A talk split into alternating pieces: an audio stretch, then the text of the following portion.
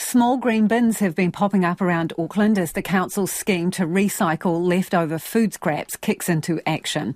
Residents in West, North and Central Auckland have now got their bins with the full rollout to be completed by the end of October. But not everyone is thrilled about the new scheme. Reporter Luka Forman and camera operator Nick Monro have more. It's an unlikely commodity, but Auckland Council says the food scraps you traditionally scrape into the rubbish bin are actually a valuable resource. Most Aucklanders now have their little green food recycling bins, which have another smaller container inside that can be kept in the house. It's Glenn Marshall's job to pick the bins up. He says the amount of people using the service varies from place to place. Like some streets, you'll get like 80% of the bins out. Other streets, you'll only get 20%. But I'm just I'm finding it's slowly creeping up, and that's sort of consistent with what I'm hearing through um, through the council. Is like it's slowly getting up there. Once the food scraps are collected, they're used to make biogas and fertiliser for greenhouses.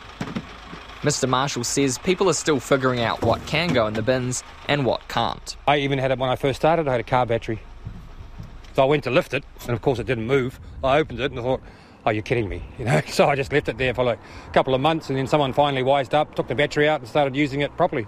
That was it. Some Aucklanders we spoke to are welcoming the new scheme, saying it's a good way to use waste that would otherwise go to landfill.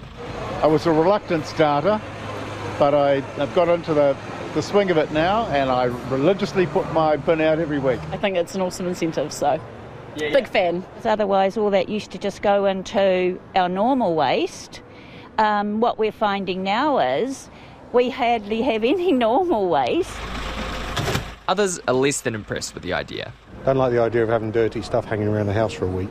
In the past, the council have had the system, you know, user pays, um, and if you wanted a service, you paid for it. Now they're imposing it upon us, and we don't want it. Don't want rats and stuff coming around. I've heard that there's rats and stuff coming around if you put the bins out. Parul Sud, manager of waste solutions at Auckland Council, has some tips and tricks to help get around some of these issues. If you've got food scraps, you know, maybe keep them frozen in your fridge. Put them out when you put it out for collection. The bin is designed to lock, so if you put the handle up, it actually locks the lid.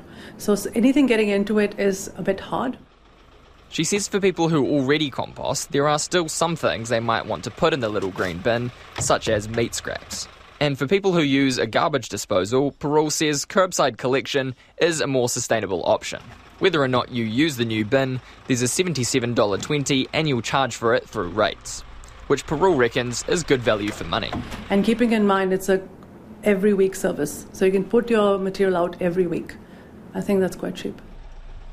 Glenn Marshall believes that as time goes on, more people will get on board with the scheme. And I think getting into the children, they tend to be the drivers.